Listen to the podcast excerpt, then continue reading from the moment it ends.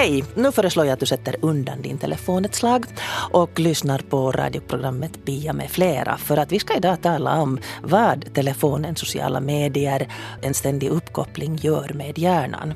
Diskussionen om vad den accelererande tekniska utvecklingen gör med våra hjärnor frodas ju både på sociala medier och i kvällspressen. Men vad är nu sen sant och vad är det som heter moralpanik? För nya uppfinningar har ju alltid varit potentiellt skrämmande och svaret på frågorna som den nya tekniken ställer ligger då ofta långt in i framtiden. Men den tekniska utvecklingen vi är lite rädda för har också gjort det att vi kan både mäta och veta betydligt mer om hjärnan idag än vad vi visste igår. Så vad tror vi nu? Vi ska diskutera det här. Får vi gräshoppshjärnor och blir vi digitalt dementa som det varnas för? Gäster idag är Annika Hutén. Hon är forskardoktor vid Aalto-universitetet och forskar alltså i hjärnan. Och den andra gästen, känd säkert för många av er, då man talar om hjärnor måste man ju ha med Reidar Vasenius. Som är hjärntränare och har gjort hjärnan till sin profession, eller tränandet av hjärnan till sin profession. Vi ska strax gå in på det här med gräshoppshjärnor och digital demens. Men först skulle jag vilja veta varför ni har blivit fascinerade av hjärnan. Ni tittar på varandra, vem ska börja? Jag kan börja. Jag måste väl säga det är mer eller mindre som en slump. Jag studerar psykologi och är psykologi till psykolog till yrke och, och började under studietiden bli fascinerad av den biologiska biten i, i psykologin och, och gjorde mina specialarbeten om det och, och tyckte det var vansinnigt fascinerande med hjärnan och hur det fungerar. Plus att det praktiska arbetet tilltalar mig väldigt mycket för där får man göra signalbearbetning och tekniska saker, mycket programmering och den psykologiska biten, att man får tänka och fundera hur vi egentligen tickar där mellan öronen. Mm. Ditt egentliga område är språkinlärning? Ja. Eller inlärning överhuvudtaget med, språk, ja. med, med inriktning på språk. Mm, ja. Och Reidar? Ja, för mig var det på det viset, jag, det var egentligen två vägar in i det hela. Det ena var det att min gamla visa farmor, det där Margot, så hon noterade i något skede att det där, jag, jag var väldigt intresserad av många saker och hon, hon sa ganska rätt framåt åt mig att, att, att du, är, du är redan ganska, ganska det där skarp och lär dig snabbt saker och blir väldigt snabbt intresserad och, och, och entusiastisk. Men det här hör du en, en baksida den här medaljen och det är det att, att du du borde lära dig att fokusera dig och vara lite mer koncentrerad och, slutföra saker och ting.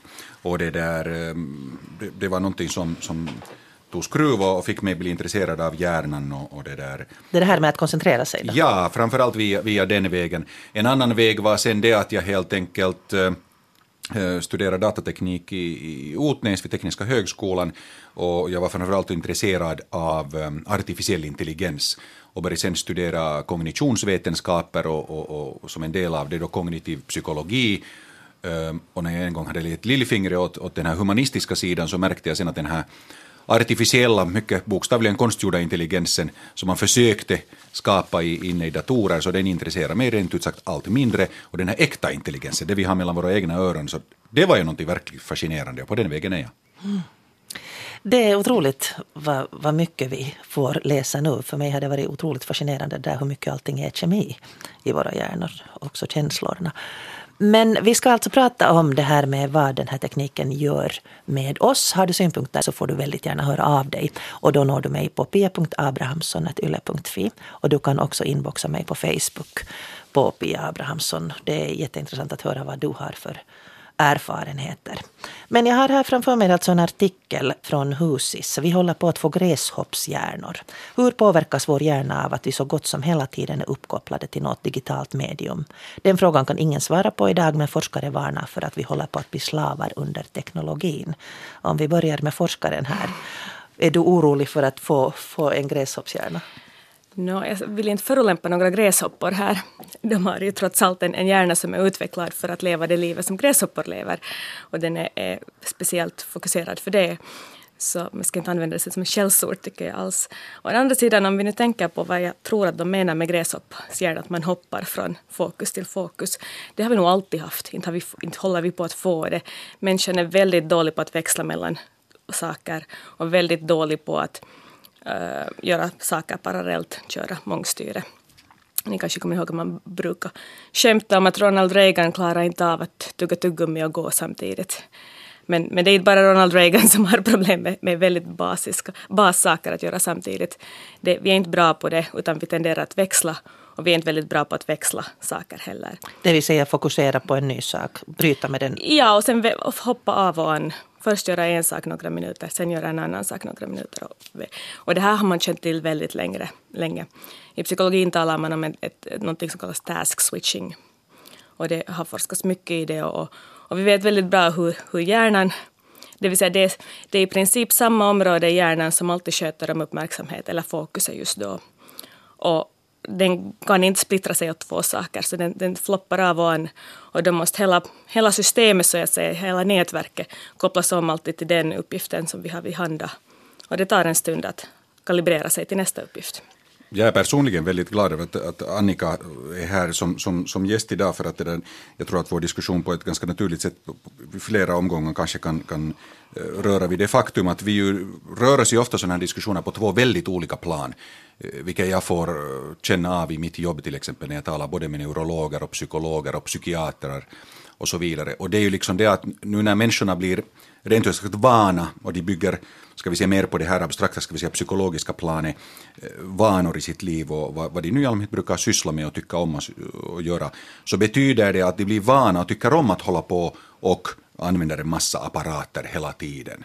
Sen huruvida man faktiskt är på köttets nivå, så där neurologiskt eller biologiskt sett inne i hjärnan eh, kan eh, upptäcka, detektera några permanenta förändringar i hjärnans strukturer som faktiskt är, där, eh, är på något sätt allvarliga. Så det, det, är en, det är klart att det finns en koppling mellan de här diskussionerna, men det är nog en lite annan, annan diskussion också. Det. Och, och därför tror jag det är viktigt att märka att fast om människor liksom är vana med någonting och njuter av att, av att titta på TV och hålla på med, med det där, läsa lite mail och annat sånt här, så, så eh, jag tror personligen, det, det tror jag är viktigt att vi tar upp det i den här diskussionen, att mm, om vi nu talar om faror, så, så det är nog farligast när barn sysslar med det. För då är det bara inte fråga om att de dels blir vana med det, utan att det faktiskt på ett mycket mm, mer effektfullt sätt påverkar strukturen i deras hjärna, vilket de med andra ord sen får dras med resten av livet. Så att vi i vår generation så det där har, har, behöver inte kanske vara riktigt lika rädda, Eh, men, men när vi tittar på vad våra barn sysslar med så ska vi nog ta oss en, en ny funderare på saken. Här hänvisas i den här artikeln till en forskarkollega till dig, Kimmo Alha, där, som pratar just om det här att på 20 år har livet dramatiskt förändrats. Vi förutsätts göra flera saker på en gång och det ska ske snabbt. Dessutom ska vi vara beredda att byta perspektiv oavbrutet. Och det är då han som undrar om, om vi håller på att utveckla den här. Vad säger du om, om det här med, du var inne på det, att, att vi måste göra, multitasking är ju dagens melodi. Ja, jag undrar, å andra sidan har, har tekniken också gjort oss redan mycket effektivare. Jag minns när jag började som forskare så när jag skulle göra en litteratursökning så, så kopplade jag upp mig till en databas och så kanske jag hittade ett abstrakt och så gällde det att springa till biblioteket och kopiera för hand. Och om jag hade tur så var, var fanns tidskriften i, i vårt universitets egna bibliotek och hade jag inte tur så måste jag åka buss någonstans omkring till, i huvudstadsregionen eller, eller beställa fjärrlån någonstans ifrån och det kunde ta hur länge som helst. Nu googlar jag och får den på några minuter. Så jag sparar ju timmar på det att jag inte behöver sitta i bussen och, och, många forskare säger ja men den där busstiden som man, eller när man gick omkring och sökte tidningar, då, då gjorde man tankearbete. Men å andra sidan, nu, nu har vi andra sätt att, att liksom ta tid. Att måste vi vara så fruktansvärt effektiva? Jag tror att, att lite av den här erfarenheten när man känner att, att, att koncentrationsförmågan är sämre nu för tiden är för att man sätter ribban så fruktansvärt högt. Vi ska ha någon slags prestation som vi ska vara kreativa och effektiva och fullständigt koncentrerade 24 timmar eller åtminstone 12 timmar av 24 i mm. dygnet. Och det är kanske lite orealistiskt och inte riktigt humant tycker jag att oss människor att vi kan ta det lite lugnare ibland också, i synnerhet så här på en söndag morgon.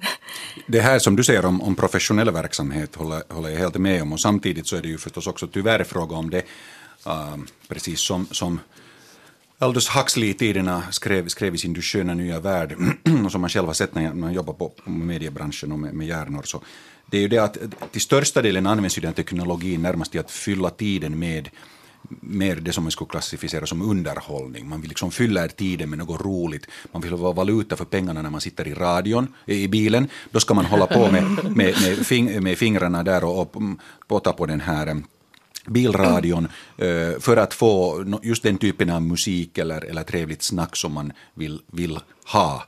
Eh, och det där. Och då, då när, I och med den nya teknologin så betyder det ju att den här tillfredsställelsen kommer genast. Mm. Och det, det, det hör nog till de allra farligaste sakerna, att, att jag här och nu blir van att få njutning och, och det där. Eh, där är jag nog ja. lite av annan åsikt. Ja. För jag tror att vi alltid har genom tiderna hittat på sätt att prokrastinera. Det gäller att, att bygga att kedjor. Ja, att skjuta upp och, och, göra någonting, få underhållning. Man byggde kedjor av pappersklämmare och vek pappersflygplan och, och gjorde konstverk av postitlappar på kontoren och hemma också. Att, att nu har vi alltid hittat på att skjuta upp det som är tråkigt som jag borde göra just nu och göra någonting underhållande istället. Mm. Vi är väldigt kreativa med det här med att skjuta upp och hitta på nya saker. Jag tror inte alls att tekniken har gjort någon, egentligen en, en radikal förändring i det. Den är förstås lite mer skräddarsydd åt oss, så vi behöver inte vara kanske så kreativa. Men kreativiteten går sen nu för nya um, nya redskap så att säga. Nu, nu gäller det att vara kreativ att hitta rätt sökord. Att mm. okej, okay, jag hittar inte vad jag vill ha med det här sökordet. Vad månne jag ska associera till för att hitta det vad jag vill ha. Det är en, det är en annan typ av kreativitet, men det är fortfarande tränar kreativiteten. Jag tror inte alls att det är så dåligt. Det, det jag själv har märkt liksom i, i umgänge människor emellan är ju tyvärr just det att, att det där, eh, speciellt människor, då, barn och ungdomar, som är vana att, att här och nu få något roligt att göra, titta på videon eller spela spel där de får liksom belöning eh, för, för dels att komma framåt i ett spel eller någonting sånt, eller om de bara får en lite abstrakt tanke, jag vill få något roligt, så klickar de på någonting och så får de som belöning en rolig video. När det sen gäller att, att snacka och diskutera till exempel med, med släktingar eller, eller det där familjemedlemmar eller, eller några andra personer så är den här liksom verkligheten som vi Eh, den här äkta normala verkligheten ter sig i jämförelse med den här roliga digitala världen så pass tråkig och färglös och icke hela tiden belönande i snabb takt. Att de, de orkar nog tyvärr inte vara koncentrerade på det utan telefonen kommer fram där hela tiden. Men vad tror ni alltså den här tanken på att, att eh, det ska vara jobbigt. Alltså man ska, det sägs att, att, för att vara fin så ska man lida pin, men att för att komma någonstans. Vi har ju en sån här, det är nog att uh, racka ner på Luther, för det lär ju inte alls ha varit så. Men den här arbetsmoralen vi har, att det är ingenting värt om inte man har ihärdigt kämpat. Kan det finnas en moralpanik där, att om vi får det för lätt så är det är det dåligt för oss? Jag vet inte moralpanik, men som inlärningsforskare så, så finns det vissa principer som, som hjärnan fungerar enligt hur vi lär oss. Och, och, man kommer inte undan det att man måste repetera, upprepa, upprepa, upprepa. Men sen finns det andra också.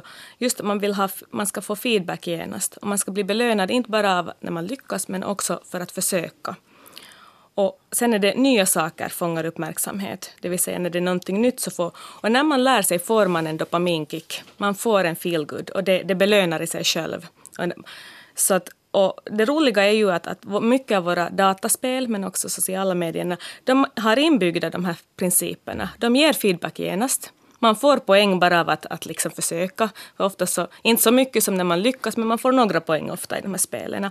Och sen får man, vad heter det, Sen är det nya saker kommer in på rutan. Man får eh, liksom fokusera, den, den fångar uppmärksamheten. Och det roliga är ju, tycker jag, med dagens datorspel att man har, forskningen visar sedan länge den bästa belöningen är inte poäng eller terror eller något annat. Utan den bästa belöningen är socialt umgänge, andra mm. människor. Och det är ju det som hela, alla de här samspelen fungerar på, där man spelar tillsammans och har ett, ett gemensamt mål, teamarbete. Och också sociala medier, det fungerar just på det att andra människor via får internet tummen får tummen upp. Mm. Det är en jättestor belöning som, som ringer i alla Finns det risk att det för oss på fel, fel ställen? Alltså Johanna Kokkonen, en, en annan forskare, talar om att våra dagar går åt i en massa mikroprojekt som splittrar livet. Och det innebär då att vår förmåga att prioritera försvinner. Och vi kan inte längre se vad som är viktigt. Vi har svårt att koncentrera oss mer än några minuter i taget och hoppar över då till Facebook för att kunna koncentrera oss en några minuter till. No, det är en som jag talar om, den här med, med att skjuta upp, prokrastinera. Mm. Att vi har nog alltid haft den, den förmågan och, och, vi har nog aldrig varit bra på det. Förstås att det finns en risk och om man tycker att, att, att upplever själv att, att ens koncentrationsförmåga går ner eller att, att den är, dagen är splittrad och man lider av det kan man ju koppla bort många av de här och använda lite självdisciplin. Att inte, inte ha e-mailen på att den alltid alarmerar när det kommer en ny mejl. Att det, det, finns ju liksom nog verktyg att, att justera det här enligt hur man själv tycker att ens arbetstakt går. Men sen när vi talar om att skadar det, är det farligt? Så då ska man vara försiktig. Det finns väldigt lite forskning som överhuvudtaget kopplar medierna till det här, eller, eller olika, att det ska vara kausalt, det vill säga ett orsak-verkan-samband. Att det kan hända att vårt att det nu för tiden är ökad bland vuxna också koncentrationssvårigheter. Men huruvida det har att göra med medierna, att medierna har orsakat det, telefonen och sociala medier och så vidare, det, har vi inget, det vet vi inte fortfarande alls. Jag läser i Hesari här um, Arbetshälsoinstitutets forskarprofessor Minna Huotilainen som konstaterar att det att man hela tiden blir avbrutet i jobbet gör förändringar i hjärnan. Tror ni på det? Alla våra vanor, allt det vi sysslar med så, så har ju sin basis i hjärnan. Det finns ingen mystiskt i hjärnan på det viset att det skulle vara någon kvantfysik eller någon mystiska andar eller, eller någonting sånt, utan det är fråga om att det, det är biologiska processer som följer, följer termodynamikens grundlagar och det är klart att då, då, då är det när det är någonting i vår, vårt det där, verksamhet, vår, våra, vårt agerande som, som ändras eller påverkas så, så, så baserar det sig på någonting som har ändrats där i, i grund och botten, att åtminstone på, på, i den bemärkelsen nog. Samtidigt till det vi just diskuterar här så, så eh, kan jag konstatera att till exempel en av orsakerna till att eh, vårt, allas vårt kära Angry Birds var så, så populärt, så en, en, av, en av de stora orsakerna var ju det att fast man inte klarar av att äh, tömma en, en viss nivå så lyckades man söndra en massa saker. Det var, genast jätte, det var jätte smart och på ett lite ondskefullt smart sätt så byggt på det sättet att fast man inte lyckades så fick man ändå väldigt stark belöning. Det var roligt bara att se hur de där byggnaderna ja, man, fick, man fick belöning för försök, Precis. vilket är en av mm. grundnivåerna för lärning. Precis. Inlärning. Vi ska återkomma till spel senare ja. för det tycker jag är helt fascinerande. Men, om, jag har ändå några påståenden här. Får jag, får jag kommentera ja. på hur det påverkar hjärnan? För just som, som Reidar sa, att det, all, hjärnan är inte något mystiskt. Och, och det är inte bara, först, jag är inte alls liksom förvånad om, om, om medieanvändande påverkar hjärnan. Men att, att läsa en bok påverkar hjärnan också. Att, att dricka en kopp kaffe påverkar hjärnan. Det är ju hela idén med att vi växelverkar med omgivningen, att det påverkar hjärnan. Vi lär oss, den, den förändrar sig. Det är inte så att när vi fyller 18 så är hjärnan färdigpackad och klar. Utan den formas om, vi lär oss, integreras, den är så kallad plastisk. Den, den det är det som inlärning är. Och, och, vi lever hela tiden en växelverkan i hjärnan. Så det är mycket som påverkar hjärnan. Det betyder inte att det är farligt, tvärtom. Jag skulle vara väldigt orolig om ingenting som vi, som vi utsätts för påverkar hjärnan. Naturligtvis påverkar hjärnan, och bra så. Mm. Eh, läkare, allt yngre drabbas av digital demens är rubriken. Och äh, det kommer oroande rapporter från olika håll i världen om att vi på grund av att vi ständigt är uppkopplade håller på att utveckla en slags digital demens också bland unga. Läkare i Sydkorea där utvecklingen av den digitala tekniken kommit längst har upptäckt att personer som ständigt är uppkopplade utvecklar den vänstra logiska och matematiska delen av hjärnan medan den intuitiva konstnärliga högra delen blir underutvecklad. Ni sitter här och fnittrar. Jag låter ja. Annika ta den här biten. Den är läcker. Ja, den är verkligen läcker. Det, det här det, det, är roligt att tala om, om, om digital demens för det, det, är en av de här hjärnmyterna. Den är, vad jag nu lyckades lista ut så är den termen myntad av en tysk psykiater som egentligen inte har forskat någonting utan skrivit en populär vetenskaplig bok. Men sen hänvisas det just till de här sydkoreanska forskarna, men de existerar inte. Det är ett påhittat laboratorium med påhittade forskarnamn och hur jag än, än försökte hitta reda på dem och fråga mina sydkoreanska kollegor, de finns inte. Så det, hela den här är en, en stor uppblåst eh, myt som, som ha, cirkulerar på internet. Och den har fångats upp av många väldigt prestigefulla nyhetstidningar. Men, men det, fin, det helt enkelt stämmer inte, det finns ingen forskning om digital demens. Och sen om vi tittar närmare att, att, att, att vi verkligen skulle få celldöd och, och, och förkrympning och, och, och liksom demens enligt Alzheimer och Levy-body och vaskulär demens, vad det nu finns i samma stil, det, det stämmer helt enkelt inte. Det är totalt en myt och det behöver vi åtminstone inte vara oroliga för. Jag tror att det som, på sätt och vis, man kan ju alltid vända på steken och säga att liksom det som kan ses som något farligt eller negativt, så, så det faktum att vi nu har konkret identifierade de här olika spelen och sociala medierna, så, så jag vill alltid se det som en möjlighet att nu vet jag ju vilka eh, element eller faktorer eller, eller aktiviteter i mitt liv är det som allra mest lockar mig och får mig att liksom, uh, bli avledd från det jag har lovat åt mig själv att göra, eller långsiktighet, att jag ger avkall på lite, lite njutning nu. Och just som, som Annika hänvisar, att man kan då göra sitt bästa och helst be hjälp av någon kollega eller vän eller, eller det där familjemedlem eller någon hjärntränare, att, att bli av med det där att man hela tiden tittar på dem. Och då så har man ju verktygen till det. Tidigare när det inte var identifierat eller var mer abstrakt eller det var just några klämmar eller papperslappar och annat så var det mycket svårare de facto att kanske bli av med allt det där i, i, i kontoret.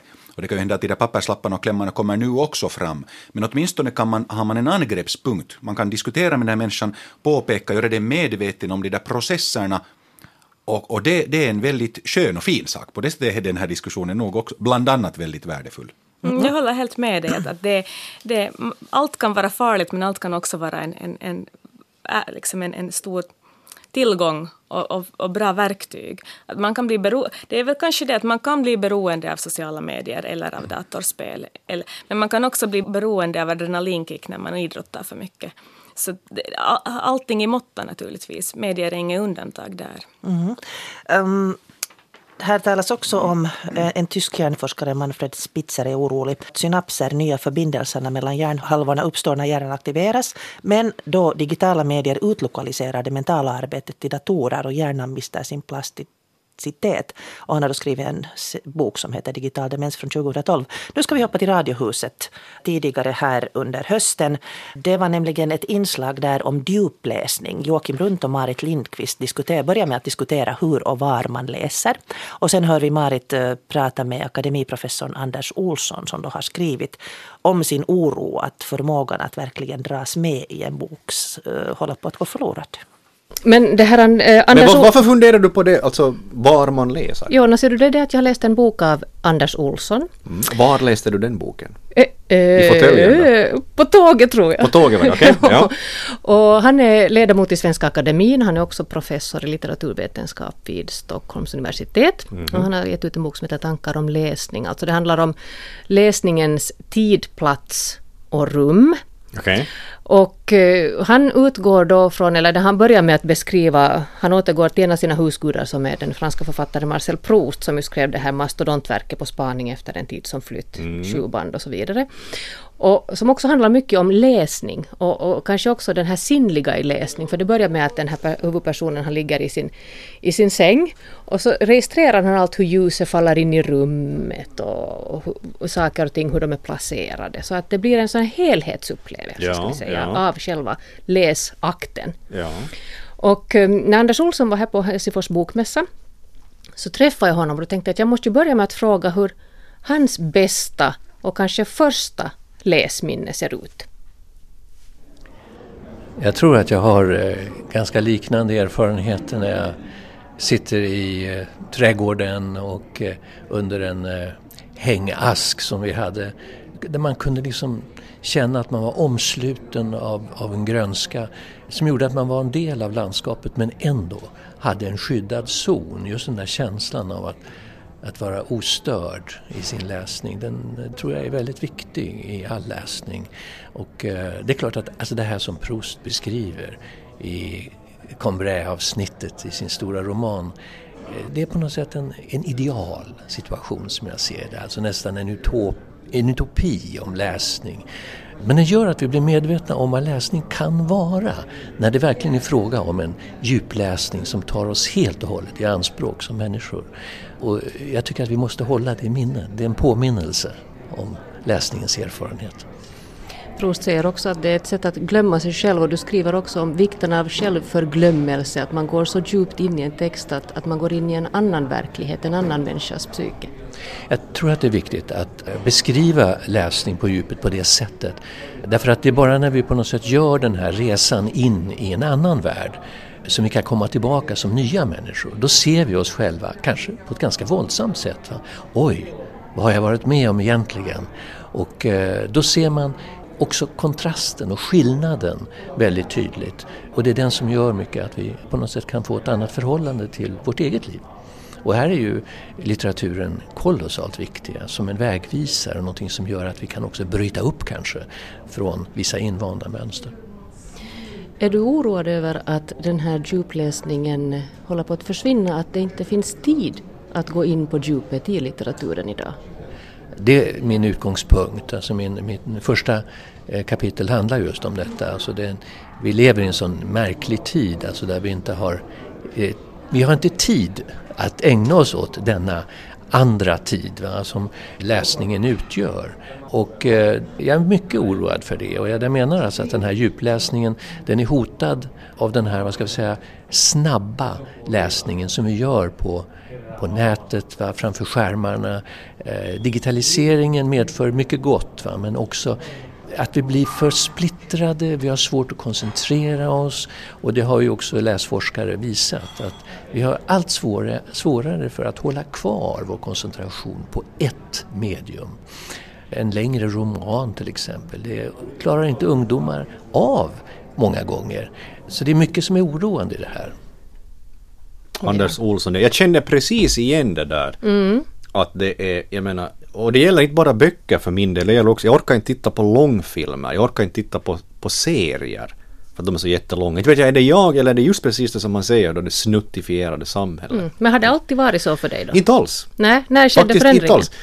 Det där är en väldigt, väldigt, väldigt, väldigt bra fråga. Jag står och funderar på det nu. Mm. Kommer, men nu är det frågan om alltså alldeles de senaste åren. Men tidigare så, så liksom läste jag lättare en bok sådär igenom. Men nu är det mer liksom hackigt faktiskt. Mm. Det, är- det är som fem till tio sidor i gången och sen, sen tappar jag. Intresse eller tappad koncentration? Koncentrationen antagligen. Ja. Och då är det då att du måste kolla sms eller kolla några sociala medier eller kolla Just något precis, på webben eller stilen. någonting sånt. Exakt, ja. ja, ja. Ja, Hur är det med dig Marit? Har du, känner du igen Jo, jag känner nog delvis av det tyvärr. Alltså att, att um, han, Anders Olsson talar om ytläsning och djupläsning, alltså det här att man läser på ytan, just det att man måste skumma igenom. Jag märker det till exempel om man nu talar mycket om det här med artiklar på webben, att folk har inte tid och ro att sätta sig ner och, och scrolla igenom långa texter, utan de blir liksom kortare och kortare och kortare. Mm. Trots att digitaliseringen gör att det skulle kunna finnas hur långa, hur långa Mm. artiklar som helst. Men jag tror att folks jag vet ju inte hur många, hur många minuter eller kanske det, vi talar om sekunder folk orkar ägna, ägna åt saker och ting. Och det handlar ju också om samtal allmänt. Jag menar man talar om radioprogram också till exempel att de kan inte vara längre än si och så för att folk orkar inte lyssna. Och, och, och då undrar jag så att vadå orkar inte lyssna? Eller klarar av att lyssna? Men sen kan man ju se det, jag menar tänk hur en massa liksom onödig skit som måste skalas bort. Mm. För att man vet att liksom, det finns inte tålamod för det här längre nu måste det vara liksom, nu måste det vara så att säga, det måste vara kött genast. Vad tror du om det då? Mm. Samma sak, man kan inte ge ut vilka böcker som helst för att koncentrationen finns inte där längre. Nu måste, nu måste Mm. liksom, ribban är högre. Nej, jag har funderat mycket på det och jag har, jag har själv gjort på det sättet att jag försöker till exempel på veckoslut så försöker jag faktiskt stänga av. Det går ju inte alltid men jag försöker stänga av sånt här. Och jag inser ju fort liksom att, att, att man vänjer sig vid det och det är rätt skönt för att det där eh, från veckan så finns det hektiska tempo med en hela tiden. Man måste ha koll, man måste ha koll, jag måste läsa det här och jag måste titta på det där och jag måste veta det här och jag måste kika. Men hej, kom igen, det är ju bara mina egna funderingar. Liksom. Att istället liksom stänga av, skala bort, tända den där brasan, sätta mig i den där fåtöljen, ta den fast. där boken Ja. och så kan det plötsligt ha det gått tre timmar. Ja precis. Gå ut på parkeringsplatsen, sätta sig i bilen, Ja. ta på sig pläden och börja läsa. Och pannlampan. Och pannlampan, inte glömma. Marit Lindqvist där alltså. Längre artikel på det här temat, vilket är ganska relevant tema just nu faktiskt, hittar du på svenskaputila.fi kultur. Det var alltså Joakim Runt som var orolig för sin förmåga att koncentrera sig och det var då Anders Olsson, akademiprofessor från Sverige, som intervjuades i det här programmet. Jag hoppas du som lyssnar på det nu orkar lyssna en liten stund. Det här programmet är faktiskt inte fyra minuter utan det är nästan en timme. Så du kan träna dig i kedja fast det är kanske som Joakim sa det att man ska göra. Ni satt båda och skrev här under tiden och jag fick också ett brev från en lyssnare som konstaterade att hen själv och i hens bekantskapskrets började bli allt mer ovanligt att man orkar läsa en hel bok. Vad säger ni om det här? Ja, jag måste säga jag är också bekymrad över att det här sådana små löjliga, ytliga spel eh, tar nog väldigt mycket tid i människornas liv. Det här djupspelandet, så, så det där, där människorna faktiskt har förmågan att hålla koncentrationen kvar länge. och, och, och engagera sig djupt in i ett, in i ett datorspel. Så det har, det har minskat, tror jag kanske, för, för, för många människor.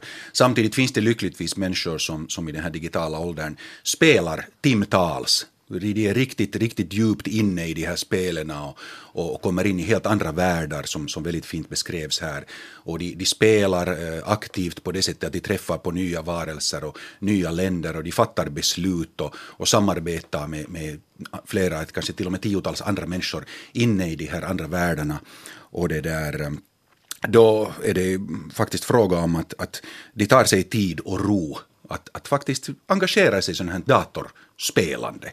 Och det kommer ut ur den här, eh, på ett ibland ganska våldsamt sätt de facto, ur de här datorspelvärldarna och, och ser sig själv och sitt liv i helt ny dagar. Och det, det, är verkligt vackert, det, det, är verkligt fint. Så jag, jag skulle verkligen unna allt fler lyssnare också nu att, att sluta spela de där små löjliga spelen där på sin datorskärm och riktigt engagera sig i sån här djupspelande. Det skulle göra verkligen gott. Mm. Säger Reidar Vasenius, hjärntränare här. Forskaren Annika Hultén, vad säger du om det här? I psykologin talar man om flow, det vill säga att man, man får, man, det var det som, som Olsson också talade om och som Reidar talar om i spel. Det, har, det är inte begränsat till att läsa, det, det, kan gå vid dataspel, det kan gå när man musicerar, när man stickar, det vad som helst som, som engagerar en. Man kan hamna i en sån flow, det är väldigt belönande igen, han, han forskade i hjärnforskning också och där får man också den här belönkretsen i hjärnan som in, involverar bland annat dopamin. Det är belönande att, att gå i den här flowen och det kan gå timmar utan att man märker själv märker jag det att jag har inte ens ro att gå på vässan när jag sitter med benen i kors och försöker febrilt hålla på en stund längre. Så det, och det, det är belönande. Och, och samtidigt är man helt utmattad och sover jättegott efteråt. Och, och det, det, det, är ett fint tillstånd att, att vara i. Sen undrar jag att, att hur mycket, många är, är oroliga att vi inte mer har tillstånd, men jag, jag, är lite skeptisk till det här. Jag undrar hur mycket är bara en, en, en liksom upplevelse att vi inte gör det, för jag hittar inte någon forskning på att förmågan för flow skulle ha på det sättet minskat. Den kanske har flyttat från djup, från, från höglitterärt till, till någon annan form i något skede, men de här fluktuerar ju vad som är trendigt. I något skede var det vuxnas färgläggningsböcker som fick en trend och nu verkar den trenden vara på väg bort. Men själva förmågan att, att gå i djup koncentration och, och engagera sig i timmar, jag, jag misstänker nog att, att det skulle behövas göras mera forskning för att verkligen se om det finns en orsak-verkan, att det har ändrats vår förmåga till, till det här. Det här är en väldigt intressant diskussion på det sättet också just att här, här är vi, rör vi oss hela tiden på, på olika plan. Man kan dela in det i flera olika plan, men så där väldigt grovt sett eh, delar in det i två faktiskt. Så det som, där jag själv jobbar, så det är ju, det är på planet av, av vanor och, och det där eh, och färdigheter. Att kan jag ens vid behov eh, vara koncentrerad? Och det man, det man liksom nu tyvärr ser är ju egentligen det att när vi, vi människor ju i grund och botten, speciellt kanske nu på grund av, av viss arbetsmoral, historiska, religiösa och olika andra orsaker kanske, så, så vi vill ju vara ordentliga, göra saker och ting ordentligt så att säga. Så betyder det bland annat, eh, på gott och på ont, att vi vill vara väldigt många människor till lags. Och det här märker jag själv i mitt eget liv och det här stöter jag på i mitt jobb i olika företag när jag talar med människor att, att, att det är där som det där sms och telefonsamtalen och Twitter och Facebook och alla de här kommer in. För det betyder bara att de, de, de nämns inte eller de täcks inte liksom vara onåbara utan de, de vill vara mottagliga för impulser och tyvärr i och med det så, så ännu mera kanske än, än gräshoppshjärnor så, så det som jag själv ofta talar om så det är att man är en sprattelgubbe. Man, dras, man, man, låter, man tillåter att allt för många trådar fästs vid alla mina olika extremiteter jag dras åt många olika håll. Och att vara motsatsen till att vara eh, koncentrerad är att man är tankspridd. Haja mielinen. Och det betyder att jag håller på under dagens lopp och koncentrerar mig på tusen olika saker i turvis. Det, det, det är alltså rent en praktisk fråga. Man kan tala biologi och filosofi och psykologi, men, men det är rent i praktiken för mig omöjligt att hålla kontakt med 380 olika människor under 24 timmar om jag splittrar upp det i en massa små snuttar. Och då kommer vi till det som Annika talade om, det här med att, att hoppa från den, det ja. ena till det mm. andra. Och det är den viktigaste färdigheten som människorna tyvärr inte har. Och, och så, jag håller helt med Annika som, som aldrig har varit vår styrka, att kunna säga nej.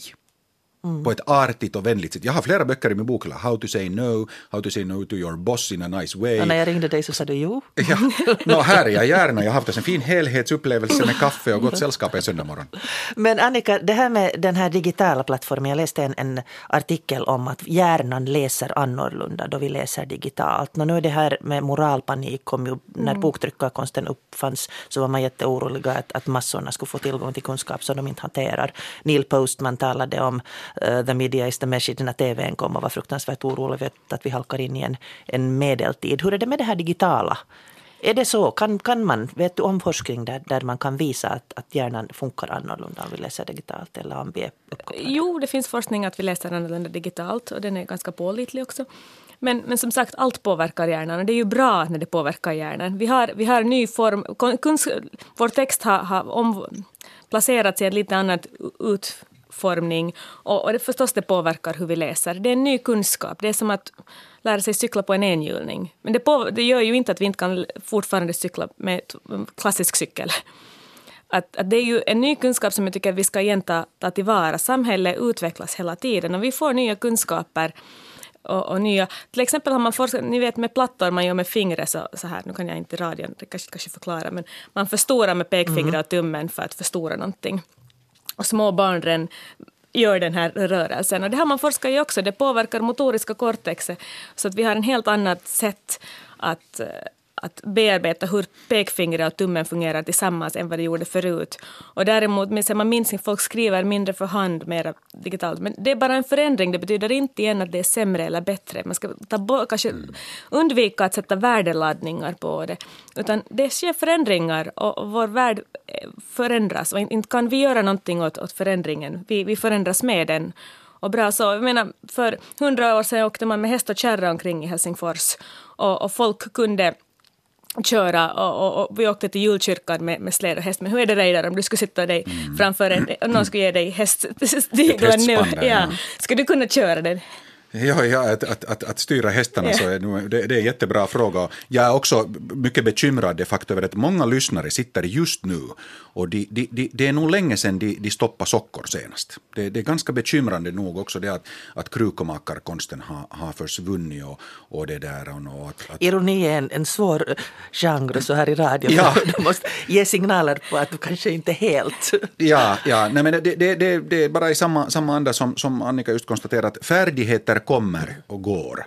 Och, och det där, vi, vi på det sättet är det klart att vår hjärna reflekterar uppsättningen färdigheter som lagras in i vårt centrala nervsystem med, med, med hjärnan där högst upp. Så, så det, den varierar väldigt mycket från en generation till en annan. Och, och, det är klart att varje generation är förskräckt och sorgsen. Jag tror att det finns en massa sorg och det där, eh, en, en stark känsla av att man, man förlorar sånt som har varit en nära och kärt när man ser på sina barn och barnbarn att de, de, de uppskattar nu inte så mycket det som jag använder mycket tid på att lära mig längre. Så väldigt sorgligt. Mm. Och det får vi tyvärr bara, bara vänja oss med. Samma sak var det du som nu är 70-80 års åldern, så dina farföräldrar var mycket förskräckta över många sådana färdigheter som du inte fortsatte med. Mm. Sen finns det den här rädslan för den här att det är en overklig värld. Du var redan inne på de här datorspelen och uh, drog paralleller därifrån till Prousts uh, eh, romaner. Att man kommer tillbaka vederkvickt och har mött nya utmaningar och ser på världen lite på annat sätt. Men i år, i oktober, funderar Jean Lindén på vad som är den verkliga världen. Och han tar då som exempel att om man tar en tidning, till exempel Åbounderrättelser, så när man ser en bild och läser en text så är det ju inte trycksvärtan man koncentrerar sig på utan tidningen tar med oss till en värld utanför rummet vi sitter i. Vad tror ni om det här? Finns det en risk att vi förlorar oss? Det här är ju det som gör oss unikt mänskliga och det mänskliga språket. Det är det att vi kan resa i tid och rum. Vi, vi kan använda språket till att tala om någonting som hände igår och någonting som händer imorgon. Vi behöver, det, den språkliga kommunikation som finns i djurvärlden, den är eh, varierar mellan arter men även den mest utvecklade är oftast här och nu. Det är väl, djur med vissa små specifika undantag, de, de kommunicerar inte om framtiden. Eller, eller, visst, vet ni vad som hände åt mig i fjol? Det, det, liksom, man berättar inte historier. Men vi, kan re, vi, har, vi har faktiskt uppfunnit tidsmaskinen redan och den heter språket. Och jag tycker det, det är fenomenalt och fantastiskt och det, det är någonting som vi ska värdera och lyfta upp på pedestal. Men om det kommer det här visuella språket med som det då gör till exempel i spel? Men det är ju bara en ny dimension av språket. Vem har sagt att språket måste vara begränsat till ljudvågor? Redan nu så använder vi mycket våra eh, ansikte ansikten och, och gester som till och det är mycket svårt, som du vet som radioarbetare, att det är inte alltid samma förmedling när man inte har ett visuellt input från ansikte och gester. Och nu har vi bara utvecklat det här visuella från människans ansikte och händer och, och kroppsspråk till, till att involvera andra visuella bilder och illustrationer. Jag en bild säger med, mer än tusen ord. Mm, jag pratade med vår vetenskapsredaktör Markus Rosenlund och han målade upp en, en värld där dessa avatarer, dessa spelfigurer då så småningom utvecklas till att bli medvetna varelser. Vilket ju, det ska vi lämna till en annan diskussion. Men om vi är inne på det här med datorspel så redan då med de första tv-spelen så kom då rädslan att hur inverkar de på oss? Och nu då med virtuella världar som kan vara både tredimensionella och snart kan både smaka och lukta och, och kännas. Behöver vi vara rädda? Eller är det en möjlighet att lära sig på nytt sätt? Jag såg en TED-talk som var väldigt intressant just om det här hur spelindustrin genom att uh, tolka miljarder data av hängivna spelare såsom Reidar och jag. Ja, no, jag, har, jag, har, jag har ett par gånger nu varit i USA, i Kalifornien. Alltid i maj ordnas där något som heter Neurogaming Conference and Expo eh, alltså neurogaming. Eh, och det, där. Det, det, handlar om att eh, man ser hur man med hjärnan kan styra datorer rakt direkt genom att sätta någonting på huvudet och så behöver man ingen joystick och inget tangentbord. Eh, och det, det, det, det finns sådana konsumentprodukter för några hundra dollar redan, det är inte någon science fiction alls. Att man kan styra datorspel och datorn överhuvudtaget bara med, med, med sina egna tankar. Och sen å andra sidan den andra aspekten, det vill säga att hur datorn påverkar hjärnan i sin tur. Det är också mycket intressant och, jag går inte in på de där fascinerande grejerna som diskuteras där och, och finns i utställningen. Nu eh, inkommande maj månad så har den lite nytt namn, hela det här två, stora fina tvådagarsevenemanget. Det heter Experiential technology and neurogaming etc. Och då har man liksom tagit tar man allt mera med också det här just med, med det faktum att Eh, när jag spelar ett datorspel och använder datorn så är det något som vibrerar på olika ställen på min hud. Det är något som doftar nära min näsa. Man har en, tre, man har en hjälm på huvudet och så går man faktiskt in i en tredimensionell värld. Eh, och det, det, är stereofoniskt ljud som är psykoakustiskt eh, behandlat så att jag, jag hör exakt riktning och avstånd på olika ljud när jag, när jag är inne i den här världen. Eh, och det här, alla gör helt enkelt det att vi, vi, vi går mot en tidsålder där, där gränsen mellan verkligheten och, och det där eh, digitala digitala verkligheten suddas ut. Och, och det, det, är klart att det låter lite som science fiction för många, men, men det här är vanliga produkter som finns. Mm. Det här betyder att vi i skolorna också vi, vi alla vuxna förstås, men speciellt i skolorna, så är det viktigt att, att barnen helt enkelt förbereds så att de kan, eh, ja, tyvärr finns det inte så ordentligt ännu medie eh, läsförmåga, med vad heter det, medialukutaito, media literacy. Alltså att man, man, kan, man, man förstår skillnaden mellan olika typer av medier det talade språket, skrivna språket och, och bilder och, och, och, så vidare. Det borde vi definitivt fixa i skick och tack vare nu 2016 så finns det ju vissa förbättringar på den fronten och, jag jobbar med en del skolor på, på det här. Och det betyder helt enkelt det att, att där ligger man hela tiden lite steg efter, så det här är en mycket viktig diskussion. Men jag ser det som en del av det här samma kontinuumet som fanns från det att människor var förskräckta av att det kommer böcker, tryckta böcker i stora mängder. Man var rädd i Tyskland över att eh, jordbrukarna och arbetarna slutar jobba för de, de försänker sig in i romanernas och novellernas världar och människorna slutar jobba och då konstaterar kejsaren att hej, det ska vara tillstånd, vem, vem får trycka mångfaldiga böcker så att inte stora massorna får för mycket böcker? Och, och, det här är bara en del av samma kontinuum, så det är inte något extra som just nu har hänt på 2000-talet, utan, utan vi, ska, vi ska hela tiden se till att vi, vi håller oss ajour med saker och ting. Vad säger du Annika om det här mängderna just data som analyseras av spelindustrin? Du var inne på belöningar här tidigare. Hur vi styrs vår, vår inlärning och motivation. Jo, da, dataspel är, är, fascinerande för, för spelindustrin har, har hiffat någonting som som ja, forskare bara försöker. Det vill säga, de lyckas få spelande som, även om vi, forskarna vet principerna, men när vi försöker tillämpa samma principer på, i, i experimentella situationer så lyckas vi ganska dåligt med det. Om man till exempel visar de här, på engelska the first shooter games, de här riktigt värsta... Någon springer omkring och skjuter ner alla andra. Ja, precis. Uh, de har en, en, en förvånansvärt bra uh, inflytande på, på tonåringars och varför inte vuxna också Uh, intellektuellt skolvitsorden går upp, IQ-värdena går upp, koncentrationsförmågan går upp, reaktionstiderna går upp. Sen att de är väldigt våldsamma så kanske också har nog eh, mentala att vi ska inte Vad säger psykologen i det? Ja, uh, men att där har inte heller, det finns inget entydigt säg att, att, att vålds... Men om det är så bara att smarta typer tycker om att spela våldsamma spel? Men så det där, där, där är fina i kråksängen. Sen har man, när man hittar den här trenden, hur mycket bra följder det finns av de här spelen, så gjorde man så kallade dubbelblinda experiment. Man tog på måfå en, en mängd skolelever, sådana som aldrig har spelat datorspel förut. Och hälften fick spela de här first, shooter, first person shooter games och andra gjorde andra saker då under tiden. Antingen spelade de strategispel eller så, spelade de, eller så gjorde de någonting inte relaterat till datorer överhuvudtaget. Och där igen så såg man att, att de positiva effekter, följderna av att spela datorspel gick på de här som då inte. Så man kan inte säga att, att det är de smarta typerna som annars också skulle klara sig bra i skolan, de råkar tycka om datorspel, utan datorspel i sig själv. Och, man tänker och just då våldsamma. Just då våldsamma. Antagligen är det, är det adrenalinkicken som gör, och uppmärksamheten. För som jag sa, uppmärksamhet är en av grundelementen i inlärning. Den andra är repetition och så är det feedback.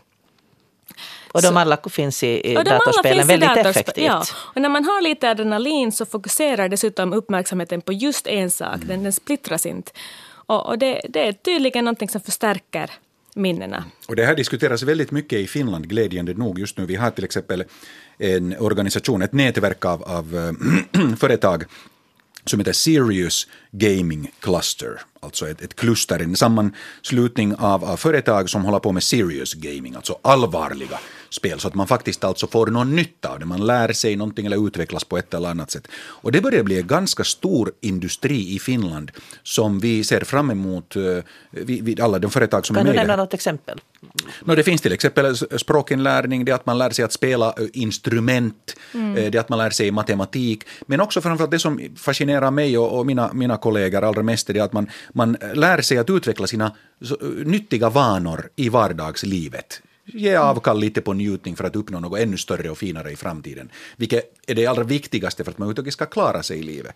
Ja, men här kommer nu då en dum fråga som jag tror att de flesta föräldrar ställer sig också. Att, att om barnet då lär sig att få de här snabba belöningen, hur ska det sen lära sig att skjuta upp den här njutningen? De får inte nödvändigtvis snabb belöning, utan man kan, man kan ge, göra, bygga upp det hela på det sättet och det, det är fråga om en, en, en kombination av pedagogik och didaktik ska vi säga och psykologi och neurologi där vi har kunniga människor i Finland och högstående forskning, där man helt enkelt skapar den typen av mekanismer där det inte är för snabb takt, utan det, det, det kommer med lite, man får någonting ännu finare i framtiden. Man, man lär nu, sig nu att... Nu finns det snabba Marianne... belöningar i vardagslivet mm. också. Det vill säga när, när läraren lite ler när du får rätt svar, det är en belöning, en social feedback, och den är mycket starkare än de där poängerna i datorspelen. Mm. Så vi är bara inte medvetna om all den belöning vi får i, i mänsklig interaktion hela tiden. Så vi är belöningsmaskiner, men det är inte, datorerna är inte något nytt i det här. Men jag tänkte också att det finns i Jyväskyläs universitet ett väldigt fint projekt som heter Ekapeli, som är utspridda i, i nästan alla skolor. Och det fina med, som verkligen har visat sig att det, det förebygger läs och skrivsvårigheterna genom att träna uh, perception av, av ljud. Och det här är ett sätt, och, och när jag sa att det är en av de här inlärningens eh, grundstenar är repetition. Repetition är någonting som datorer är jättebra på. Så vi kan ta en del av vår speciallärarresurser liksom som det finns brist på ännu och låta datorspel sköta det. Och sen däremellan kommer det in en speciallärare och hjälper igen. Att det finns mycket, vi ska ta liksom det positiva igen. Och de här, tyvärr så har, har undervisningsministeriet nu tagit bort finansieringen för ekapelit just när man fick ut det i alla skolor. Och det, det undersökt genom, man har gjort longitudinella studier, de längsta är 20 år gamla. Men är det inte hemskt att om man ersätter, det här är ju en fråga uh, överlag, alltså det här med, du sa att det här sociala är belöningen, ni har båda framhållit det, att hur, hur viktigt det är för oss att ha kontakt med andra människor och vara andra människor till lag, så få belöningar av andra människor. Så nu då vi tänker på att man håller på att försöka utarbeta vårdarrobotar eller datorer som, som repeterar med barn. Funkar det då? Gör det inte oss till... No, åtminstone forskningen i Jyväskylä visar tvärtom att det funkar väldigt, väldigt mm. bra. Att, att det har väldigt positiva effekter just för, för barn. När man börjar spela Ekaperi och vem som helst kan gå in på deras hemsidor och, och spela det på svenska, på, på finska, på engelska. Man har översatt det också till många afrikanska språk. Och det är ett sätt att, att få kunna liksom inverka i, i läs och skrivsvårigheter också hos barn som inte, där det inte finns resurser i samhället, som i många underutvecklade länder i Afrika. Så vi ska se det som en, en resurs. Och, och det här har visat sig att det funkar, så jag ser det som en väldigt bra, bra sak. Och sen mm. finns det i Finland också stora aktiviteter. Man använder engelska namn helt enkelt för att det, det är många av, av, oss som nu jobbar på branschen som jobbar aktivt för att vi ska få exportprodukter av det här och, och hjälpa människor runt om världen. Det finns learning games talar man mm. väldigt mycket om och på Helsingfors universitet finns ett eget labb för det. Och sen finns det, det, det där en, en, en gruppering som heter Games for Health för hälsa med andra ord. Som, och, och, det finns väldigt mycket eh, konkret, allt fler konkreta verktyg där man gör någonting lite spelaktigt. Man talar ju om mm. gamification, att man gör någonting spelaktigt. Och då utnyttjar man på ett väldigt fint tvärvetenskapligt sätt kunnande på många olika områden för att hjälpa människor att bilda goda vanor. Och det är liksom nyckeln och kärnan i det hela. App som ska få en att, att springa. Mm. Man ska till, Men sen, sen gäller det också att, att komma någonting. ihåg att, att det finns som, som Reidar säger en hel regnbåge av olika spel. Och, och tyvärr är inte alla spel nu lika bra som andra.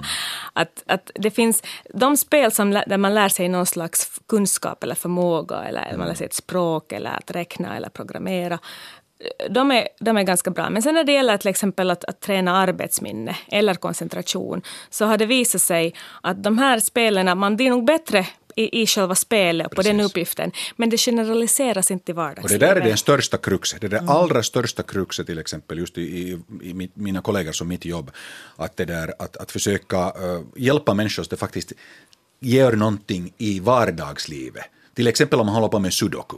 Det kan vara avslappnande och underhållande. Man blir inte ett dugg bättre på att minnas telefonnummer. Man blir inte ett dugg bättre på att ens bli bokförare eller någonting annat som har med nuffror att göra. Hur jäkla bra man än är på sudoku. Det är trevlig, mysig underhållning. Om man är i så dåligt skick att man stolt kan säga titta, jag mår bättre av att hålla på med sudoku.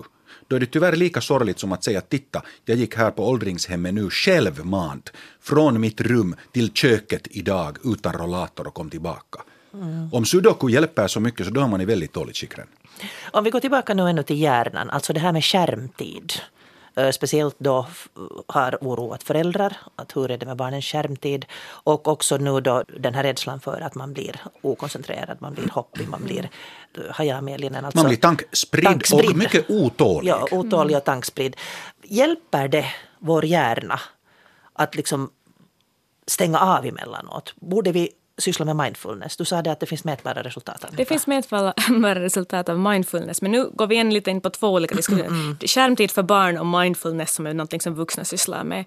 Men om jag nu går in på, på skärmtid för barn, det finns rekommendationer som varierar mellan två timmar som är helt välgrundade, men, men så småningom börjar konceptet skärmtid vara lite uråldrat, för det finns skärmar överallt. Det är faktiskt farligt problematiskt. Så, problematiskt att, att, att säga att det är så här. Med, och, och, och, vi, och sen vi vuxna använder det också. Det finns olika skärmar. Om jag läser Marcel Proust på min iPad, Precis. är det då skärmtid Hur, eller är det?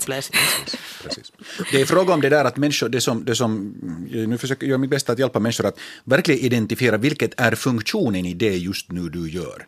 Eh, skaffar du dig tillfredsställelse för att du vill behöva något mysigt och roligt just nu? Eller är det de facto så att det du sysslar med just nu är du gör det för att undvika något du lovar göra åt någon annan. Precis, eller, prokrastination. Precis, eller är det så att du just nu till exempel anskaffar dig information och kunskap för att kunna skriva snart ett, ett scientific paper eller en rapport eller någonting sånt. Och det är den här funktionen i det du gör just nu som en människovarelse ska vara medveten om och ärlig åt sig själv och som samtidigt hör till det allra svåraste, mm. för vi ljuger åt oss själva. Jag brukar säga att var, var ärlig ens åt dig själv. Du kan ljuga åt de andra men... Gå in i ett mörkt skåp. Det, samma uttryck använder jag. Sa min pappa åt mig, alltså gå in i ett mörkt skåp och där kan du säga sanningen. Ja. Men Annika, ännu alldeles riktigt hastigt förklara det här med mindfulness, för jag tror att det är många som är intresserade av det.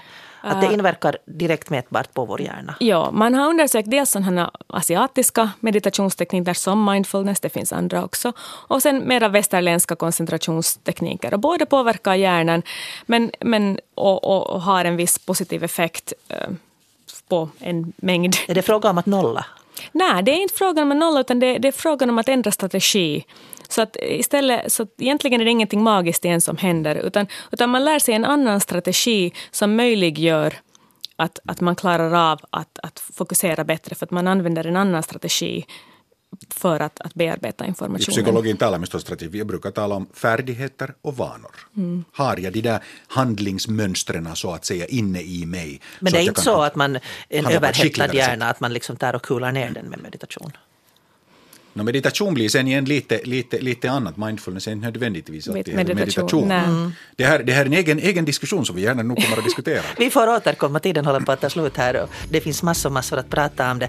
Du, Annika, sa det att det här med höger och hjärnhalva är förlegat. Jo, Höger och vänster hjärnhalva. Så jo det, att det kan vi finns- skippa och skillnaden mellan kvinnor och män kan vi också skippa. Men jag en snabbt sån här lista på allt det som är myter. Och B12 och massor med järnmat. Ja, det blir en, en längre diskussion igen. tar B12-brist är, är dåligt, men om du äter en mångsidig kost så inte, inte hjälper Så det, det. är- jag blir inte fiffigare av att äta B12. No, det finns ingenting som tyder på det i varje fall just nu. Och eh, sen vår kära vän glöggen. Tar jag koll på hjärnceller när jag dricker Nej. min glögg? Men inte det, Det- hälsosamt för dig. Det är bra att veta. Tack Annika Hultén, forskare, hjärnforskare och Reidar Vasenius, hjärntränare för den här diskussionen. Jag är säker på att vi kommer att återkomma till det här ännu. Och du som lyssnar på det här, du når mig alltså på pia.abrahamsson.yle.fi. Tack för sällskapet.